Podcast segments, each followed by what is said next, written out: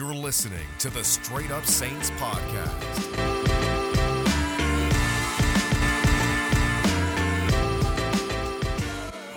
What's up, Who Dat Nation? Welcome back inside another edition of the Straight Up Saints podcast. It's your host, Chris Rosvoglou. Make sure to follow me on Twitter at Rosvoglou Report and make sure to subscribe and review the podcast on iTunes if you haven't already. Now, this is going to be the Saints Panthers preview episode. Obviously, a very important battle. You have the Panthers three and three, the Saints three and two. The Saints are coming off their bye week, which you hope did them well, and we'll obviously figure out the answer to that question um, on Sunday. There's a lot of talk about within that game. It's Teddy Bridgewater's homecoming. It's Joe Brady versus Sean Payton in terms of offensive play calling. So that is definitely an exciting storyline to monitor for this one. Um, but the first thing we need to talk about is unfortunately the most concerning thing going on right now in New Orleans, and that's Michael Thomas's injury status. Look, everyone thought Michael Thomas would be back for the Chargers game. He didn't play. It turns out he punched a teammate in the face. That teammate turned out to be Gardner Johnson. And we got over it. Why did we get over it? Because we don't overreact to things like that. Because you understand a guy like Michael T- Thomas, as great as he is, he needs to be that way. And the way he gets to that level of great production is by being a competitive SOB. And you know how you punch a teammate in the face? By being a competitive SOB. So you know what that means? You take the good with the bad, especially when the good is as good as Michael Thomas is good. And I know I'm saying good a lot, and you're probably wondering why the hell I'm saying it. The reality is, look, guys, Michael Thomas is elite. He is one of the best, if not the best, wide receiver in the National Football League. I think when healthy, he is because of his dominant physical game. He is a baller. He's a tough guy. If you get in his face, he's not going to like it. And I'm I'm over this whole fight thing. I don't think it's even a discussion anymore. But unfortunately, the real discussion is what came up on the injury report on Wednesday, and that was a tweaked hamstring. No one knows when this happened. Did it happen last week when Michael Thomas was on a Twitter rant and said that he suffered a setback? Did it happen yesterday when the media saw him leaving practice during the open media session? No one knows. What I do know, though, is that when you have a lower body injury, like Michael Thomas does with a high ankle sprain, you compensate for that injury. You put a little bit more pressure on your knees. You put a little bit more pressure on your hamstring. We saw this last year with Kamara. Went from an ankle injury to a knee injury. The knee injury went to back injury, and it never stopped. And he never really got back to the normal Alvin Kamara like we've seen this year, who has been so incredible to watch. So this is a concern.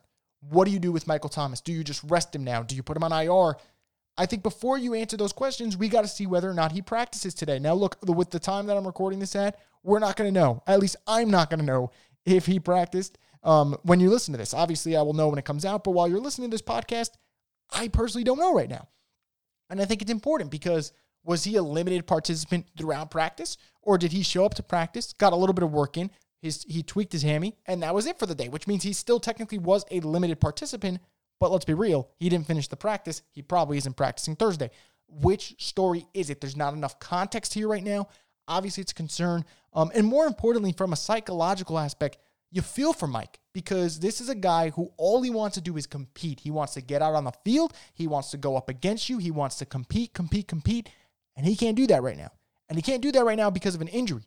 So you start blaming yourself. You start blaming your ankle. You start saying, you know, I can't get on the field. You start pressing and pushing, and it could lead to other things. And I'm not going to spiral down that road just yet. I just feel for Michael Thomas, the player, because you want to see him out there making plays, especially having after having such a great historical season in 2019. You want to see more from him. You know you can't right now. It's definitely unfortunate for him. Um, and I'm going to talk about other things in this episode, like keys to victory, which I'll get to towards the end, and Teddy Bridgewater's homecoming. But before I do that, I really want to address something that Saints fans were talking about a lot today, and I think it's very, um, you know, in terms of timing, it is worth addressing in this episode. So I might as well address it right now. The NFL trade deadline is less than two weeks away. It's November 3rd, ironically, on election day. It's going to be an, a big day in terms of news, both sports, political, everything. There is no way of telling who is going to be on the market until you see that report. Oh, so and so is up for, for trade talks. So a lot of fans are putting out maybe the Saints should go after JJ Watt. Maybe the Saints should trade you know, someone, I don't know whose name is getting thrown into these conversations. I saw Who Dat Dish was saying Marcus Davenport, which is a joke. You don't know until you know. And a lot of people think that it's, oh, the Saints don't want to win. They're not aggressive like these other teams. They're not aggressive like the Ravens who just traded for Ngakoue. And, and, and Ngakoue, by the way, um, has been a fantastic player so far with the Vikings. Let's be real. I don't think that the Vikings were going to re-sign Yannick. So they get rid of Yannick and they say, "Hey, good luck in Baltimore, but we're not going to we're not going to be able to hold on to him. We're rebuilding." And that's different. The Saints don't think for a second that they don't want to get better. But was a guy like Ngakoue going to take them to the next step? Maybe. But did they view him as a fit right now? Or do they think that they desperately need to trade a third and a fifth for him? Probably not. And I think that's important. So a lot of people I see tweeting, oh, the Saints don't want to be good. Oh, the Saints aren't aggressive like the Ravens. Oh, the Saints aren't trying to be better. Oh, we're not buyers. The NFL is not the NBA. It, trades don't just happen at the drop of a hat because so and so wanted to get better. It doesn't work that way. There's a lot of logistics that go into making trades in the NFL. It's not easy. There's a lot of moving parts. And it's not like a bunch of guys got shipped today. One guy got shipped. Yannick went from Minnesota to Baltimore. Good for him. He's going from a crappy team to one that has Lamar Jackson and is going to contend for a title. Good for him. JJ Watt is not magically up for sale for a seventh round pick, guys. It doesn't work that way. It just doesn't. I see a lot of people saying, oh, let's get JJ Watt. Okay, cool. Do you know how much money he costs? Do you know what it's going to cost the Saints in terms of draft capital? And then let's see. And I want the Saints to be aggressive, and I think the Saints will be aggressive. They went after Emmanuel Sanders last year. Two years ago, they acquired Eli Apple. Don't roll your eyes, it's the truth. I think they're going to be aggressive, but it is not that easy to find players in the trade market in the NFL. If it was that easy, every team would be doing it right now. It really isn't. And half the time, it doesn't hit. The Patriots basically traded for Mohamed Sanu last year, and everyone was like, oh, here we go. The Patriot way is working. The guy's not even on NFL roster right now. He's just bouncing around from team to team to team because he's not that good anymore. Shit happens, guys. And sometimes it does stick. And Emmanuel Sanders goes to the Niners and they make the Super Bowl. And that is great. But then you lose him and you don't have him. And obviously, you see how valuable Emmanuel Sanders is now that he's on the Saints. So there's obviously a couple of factors that go into it. Would I like to see the Saints be aggressive and make a trade? Absolutely. Who doesn't want to see that? But I mean, people are just putting out fake trade scenarios here. The Saints are not going to be able to trade Taysom Hill to the Cowboys for a wide receiver of your choosing, folks. It doesn't work that way. I saw someone was saying, "Oh, we'll give you Taysom, you give us Michael Gallup." In what world is that going to happen? You think Taysom Hill's a better option than Andy Dalton right now? I don't. You think Taysom Hill is going to magically solve the Cowboys' 50 different problems because they are a team that legitimately sucks, but because they're a big brand, people think they're good? No, it's not going to solve anything. You cannot just make trades. This is not Madden. You cannot just make trades at the drop of a hat. I would love to see the Saints be aggressive. They got about 10 days till the deadline to be aggressive, and I think they will because they know they're on the doorstep and their window's about to slam shut, but they want to get one more crack at it, and I think they'll be aggressive. But it needs to be the right player, it needs to be the right price, and they really have two big needs here D line and secondary help. And I'm not so sure there's a secondary um, a defensive back out there that is going to elevate them from okay or sub mediocre to mediocre slash good. I don't know if that's going to happen. I'd love to see it. But that's my little mini rant there on trades because I know a lot of people are saying, why aren't they doing this? Why aren't they doing that? Guys, it's not that simple. It isn't. I wish it was, uh, but it unfortunately is not that simple. Now, before I get into keys to victory for the Saints, and, and they got a fun game coming up. I'm really excited for the Saints Panthers game. Obviously, fun to have a divisional game, and Teddy Bridgewater's coming back. And because Bridgewater's coming back, that sparks the hot takes. There's a lot of people that are going to talk about this weekend. Did the Saints make a mistake? Should the Saints have signed Bridgewater and let Brees go?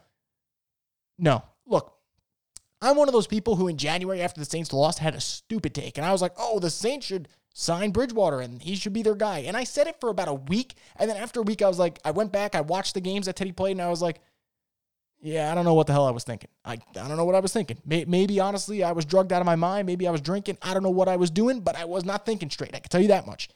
And I go back and watch Bridgewater's five games. I go back and watch Bridgewater's first six games as a Panther. I think there's a lot to like about Teddy. I think he's a smart guy. I think he's a great leader in the locker room. I think he is an accurate quarterback, completing about 70% of his passes this year. He is not the guy, though, that you say, here's the keys to the car if it breaks down a little bit, I still trust you to get to your destination. I know that's a weird analogy that I'm making right now, but this is what I mean. Everything was right for Teddy Bridgewater last year. Michael Thomas was breaking records. Kamara was healthy for the most part during that run. Jared Cook starts getting healthy. The O line was playing great. And the defense. How about the Saints defense holding the, the Cowboys to 10 points? The, the, the Jaguars couldn't score. The Bears didn't look good. The Buccaneers offense didn't look that explosive. How about that defense for the Saints? I mean, they looked good. When things go wrong, can you overcome all that? And I'm not so sure he can. And this is not a knock on Teddy. This is a knock on a lot of quarterbacks. Teddy just so happens to fall in that group. The, the Panthers right now, the games that they've won against Arizona, the defense played well against Kyler. The offense was clicking in the run game. And Teddy played really well. And you tip his cap to him, but a lot of things worked. When they played against Atlanta, Teddy played really well, but it was against Atlanta. Who hasn't beat Atlanta this year outside of the Vikings? Literally no one. Everyone else has beat them. How about the Bears? The running game's not working. You're in, under pressure. You get sacked four times. How do you look? Teddy completed 55% of his passes for 216 yards, two picks. And this is not a let's slander Teddy Bridgewater thing. You guys know how I feel about the guy. I love his story. I love Teddy. I think he's great. Um, and I think the Panthers, whether he is their future starter or that bridge to whoever might be their future starter, if it's not him, I think he's going to do well. He's still young. He's a starter in the National Football League if I've ever seen one. There's 32 of them. He definitely belongs in the 32 of them. And he, he could get better. He's still young, and I like his body of work. But a lot of people, and and if you're one of those, I don't know how you do this if you really think the Saints have the inferior quarterback going into this game, I don't know what you're watching. Like, I get it. Drew has struggled at times this year. But did you not watch the second half against the Chargers? Did you not watch the second quarter on against the Lions? Did you not watch the second half against the Packers? Drew is finally looking like Drew. And it's funny to me that we're going to slander him for one bad half of football, but it's okay when other quarterbacks stink. I don't understand how that works. So if Bridgewater plays bad for an entire game against the Bears, we kind of sweep it under the rugs. But if Drew Brees plays bad for one quarter against the Chargers, it's holy shit, this guy should retire. I don't understand it. I never will. Um, I'm happy for Teddy, and I'm really glad that he's coming back and he's playing the Saints. I think it makes it fun. There's a lot of respect. I know Sean Payton loves him. I know Drew Brees loves him. I know Saints fans like myself love Teddy Bridgewater. But I'll be damned if I'm going to root for Teddy Bridgewater to play well this weekend. I don't want the guy to play well. I want him to play bad. I want the Saints to win the game. That's what you want. But then I go on Twitter and I see some people, yeah, I hope he I hope he plays well. I hope he throws for 300 yards and four touchdowns. What kind of a fan are you? Could you imagine if I come on here and say, "Hey guys, I feel bad for Matt Ryan. I want him to throw five touchdowns against the Saints." You guys would report me on Twitter until my account's gone. Are you kidding me? Could you imagine if an Eagles fan tonight said, I hope Daniel Jones plays well on Thursday Night Football and outperforms um, Carson Wentz? That person would be bludgeoned in the streets in Philadelphia. They don't play games. So, no, I am not rooting for Teddy Bridgewater to play well, at least this game. Am I rooting for him to play well against the Buccaneers and other teams? Absolutely, because I love Teddy Bridgewater. But I'll be damned if I say, oh, I hope he plays lights out against the Saints. You got to be kidding me. I don't know who the hell is thinking that. And if you are thinking that, I guess kudos to you for being a person that thinks outside of the box. But I don't think we should let you back in the box once you're done with those takes, in my opinion. So I really don't get that. Um, obviously, Saints fans can think whatever they want. Everyone's, you know, entitled to their own opinion, but some opinions are just confusing. That's all I'm going to say about that. Now, let me switch gears here on the Straight Up Saints podcast. I want to talk about keys to victory. There's always a couple what decides the game? Do you win? Do you lose? What decides it? And the first one for me is important. It's slowing down DJ Moore and Robbie Anderson. And without saying, yeah, Chris, no shit, Sherlock, just understand what I'm saying here. I am sick of us saying, oh, when it's a good receiver, Marshon Lattimore shows up, when it's a bad receiver, he doesn't want to play. We got to stop with that excuse anymore. It's not working. It's not the case. If he plays a good receiver, he's not playing well. If his name's not Mike Evans, if he's playing a bad receiver, Guess what, guys? He's not playing well. So we have to somehow and some way figure out what is the deal with Lattimore. Is he never going to reach his rookie year potential? Or is he just in a little bit of a slump and he'll come out of it this Sunday against the Panthers, which we obviously would hope is the case. But here's the deal. If he plays bad, we are throwing out that bullshit. Well, he only plays well when he plays good receivers excuse. DJ Moore, hell of a receiver. Robbie Anderson, hell of a receiver. I mean, both these guys are going to go for over a 1,000 yards this year. If that doesn't get your respect, that doesn't command your attention as a cornerback, as a number one corner, what does? And more importantly, I actually talked about this with my friend Darian from the Point Blank Period podcast, which you guys haven't. If you haven't checked out, you should. We were saying, what other team has their number one corner targeted with the game on the line? The Chargers, with the game on the line in regulation, said we are throwing at Marshon Lattimore because we have Mike Williams. The fucking disrespect. Are you kidding me? Are you, if you're a number one corner, I'd say, excuse me, are you freaking out of your mind? You're going to throw at me with the game on the line? Old Lattimore probably comes up with the game winning play or the game saving play, as you might call it. And look, he did with the tackle. I get that. But man, if he gets abused this weekend against Carolina, we're gonna have a conversation. If he plays well, I'm gonna tip my cap like I always do to Marshon because I think he's. I think I still think deep down the talent is there. didn't magically fly out a window. It's there. But he better play well against the Panthers, and he's gonna need to if they want to win. They have two dynamic receivers who can beat you over the top, can beat you on a slant, can beat you on a cross and they will beat you down the seam if they have to. And those two are very, very interesting receivers. I like that pairing of Moore and Anderson, but you need to stop them if you are going to win against the Panthers. How about number two? Pretty simple for me. Can you stick to the run?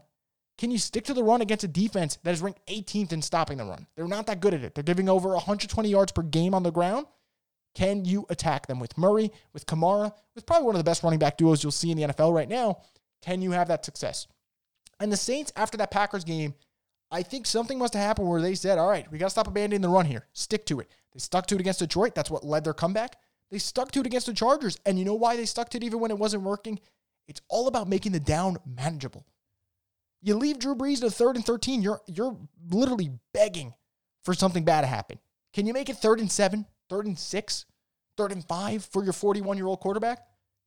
All right, now we got something to talk about because worst case, he'll dump it off for the first down. Worst case. You get into third and 13, that, that, that's where we get into trouble here. So you stick to the run, good things will happen against a Panthers defense that's not good at stopping it. I like that formula for the Saints. And number three, and this one's really important, and I saw it last week, and that's why I think it's very important for this game.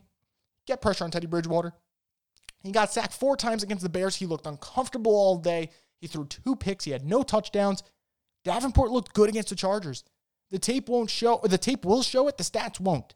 If you go back and look, he affected a couple of throws from Herbert. One that was in the air for about a half hour, and the, the Saints still didn't pick it off because I don't have the answer. I don't know why they didn't pick it off. They suck. That's why, guys. But seriously, he had a throw where a play where he hits Herbert. Herbert basically just lollipops one up for 40 yards. Should have been picked off. And he had three pressures out of 21 snaps. So every seven snaps, he was hitting the quarterback. He was getting after the quarterback. That's important. And his snaps are going to go up. He was off the injury report this week, which means he's good to go. I think that's really important. Davenport with Hendrickson and Cam. Cam's starting to play better too, folks. I think this D line is going to play really well. And I think if they get pressure on Teddy, that right there might be the difference between winning and losing the football game. You get pressure on Teddy, you make him uncomfortable. Not that the crowd's going to be loud, but you do have 3,000 fans in the stands compared to 750. That's a little bit of a difference. Hopefully, they make some noise on Sunday. And you hope that's the difference between winning and losing the game. But seriously, if you can get after Bridgewater, make him uncomfortable, get him out of that pocket, I think good things will happen for this defense, especially for one that's been reeling and is dying to have a big game. Make Teddy uncomfortable. Sean knows his tendencies. Now it's all about executing. They're going to want to get they're going to get in a spot where they will make Teddy throw a couple of mistakes here. It's whether or not the Saints capitalize on them. Like Malcolm Jenkins cannot drop an open pick. Marcus Williams cannot whiff on a lollipop throw. You can't do that. And I think the Saints will figure it out. So I, I think they're fine moving forward. Um, defensively, I think a lot of those mental mistakes can get corrected. We'll see if they can correct them on Sunday as soon as this weekend. But I think those are the three keys for me slow down DJ Moore and Anderson, stick to the run, and more importantly, get pressure on Teddy Bridgewater. He's not great under pressure, so get after him. And if you can't, it's going to be a long day with Curtis Samuel, DJ Moore, and Robbie Anderson. But we'll see what happens there. Now, before I wrap up, I just want to really talk briefly about why this game is so important. I know it's simple, cliche. Division games are important. You win your division games, you win the division. And that is particularly true in the NFC East because that, that is the worst division I've seen in quite some time. But for the NFC South, winning a division game, if it's not against the Falcons, it's not just a win that helps you out in terms of seeding. It's a statement to the rest of the to the rest of the NFC. This is a really good division, guys. The Panthers are competitive. The Saints, we know what they can do, and the Bucs are good. You may not want to admit it, but the Bucs have are Super Bowl material good as are the Saints, or at least so we think. And that's why this game is so important. What are the Saints? They're, the bye week's done now. This is it. Are you going to make that run that you've made in 2017, 2018, 2019? Are you going to make that long winning streak in the middle of the season that really defines your year? Or are you going to be this Jekyll and Hyde team that back and forth you go with a win and a loss and a bad game and an okay game, but you never really hit your full potential? Which one are you? Last year, the Saints for a while were winning games, but we weren't convinced. And then something clicked and they were blowing out the Colts. They were blowing out the Titans. They were blowing out the Panthers. And yeah, the, the offense didn't show up against the Vikings, so everyone forgets about that. But the Saints found their identity late in the season. 2018, that team had their identity. And 2017, That team was running the football with purpose. And when you stacked the box, Drew would throw over you. And that was their identity. What is the identity of this Saints football team? We don't know because we haven't seen it yet. So that's why this game for me is important. Can you come out? You don't have to win this game by 20. You don't have to win this game by double digits. Win this game by a touchdown, but be convincing while doing it. Have control of the game. And I'll be sold on this Saints football team, whether Michael Thomas plays or, he doesn't. And I think Michael Thomas's status is not an excuse for whether or not they win this game. Even if you don't have him, you should be able to beat this Panthers team even without Michael Thomas. So that's why I think this is important. The Bucs have shown me, even in that one game against the Packers, they showed me there on their best day, they're a physical defense that is opportunistic offensively. Everyone thought it'd be the other way around. It's it's actually that way for the Buccaneers. What is this Saints team? I think the Saints team offensively is better than the Bucs. Defensively, not close. The Bucs are obviously better. But what is this Saints team? I think we find out, and it's going to be good, or it could be bad. It could be either one. And obviously, we want it to be good, but I think we're going to find out the identity in Week Seven against the Panthers on Sunday afternoon it's going to be interesting, guys. And I'm really, really intrigued to see what this Saints team does. They're usually good in October. They're usually good off a Sean Payton bye week. Will that trend continue? Fingers crossed it does. And obviously, Monday's episode will dictate, will be dictated by what happens on Sunday. Either we're going to have a victory Monday where I say, all right, here we go. This is the team we want to see, or it's going to be all doom and gloom. Um, but seriously, I'm really intrigued to see how this Saints team plays after um, coming out of the bye and facing a Panthers team that is three and three and looks pretty competitive in every single game that they play. But I'm interested to hear what you guys have to say about this game. Do you think that the Saints march in, march out easily with a win? Do you think this is down to the wire? Do you think the Saints get upset at home against the Panthers? Which side are you leaning on? Let me know in the comments on Twitter, of course. But that's going to do it for this edition of the Straight Up Saints podcast. I want to thank you guys, as always, for listening. Stay tuned for more content on the podcast in the near future. And I will have an episode on Monday, shortly following the Saints Panthers game. Fingers crossed that it's a positive one. But thank you guys so much. Enjoy your weekend, and let's hope that the Saints pull out a divisional win on Sunday when they face the Carolina Panthers.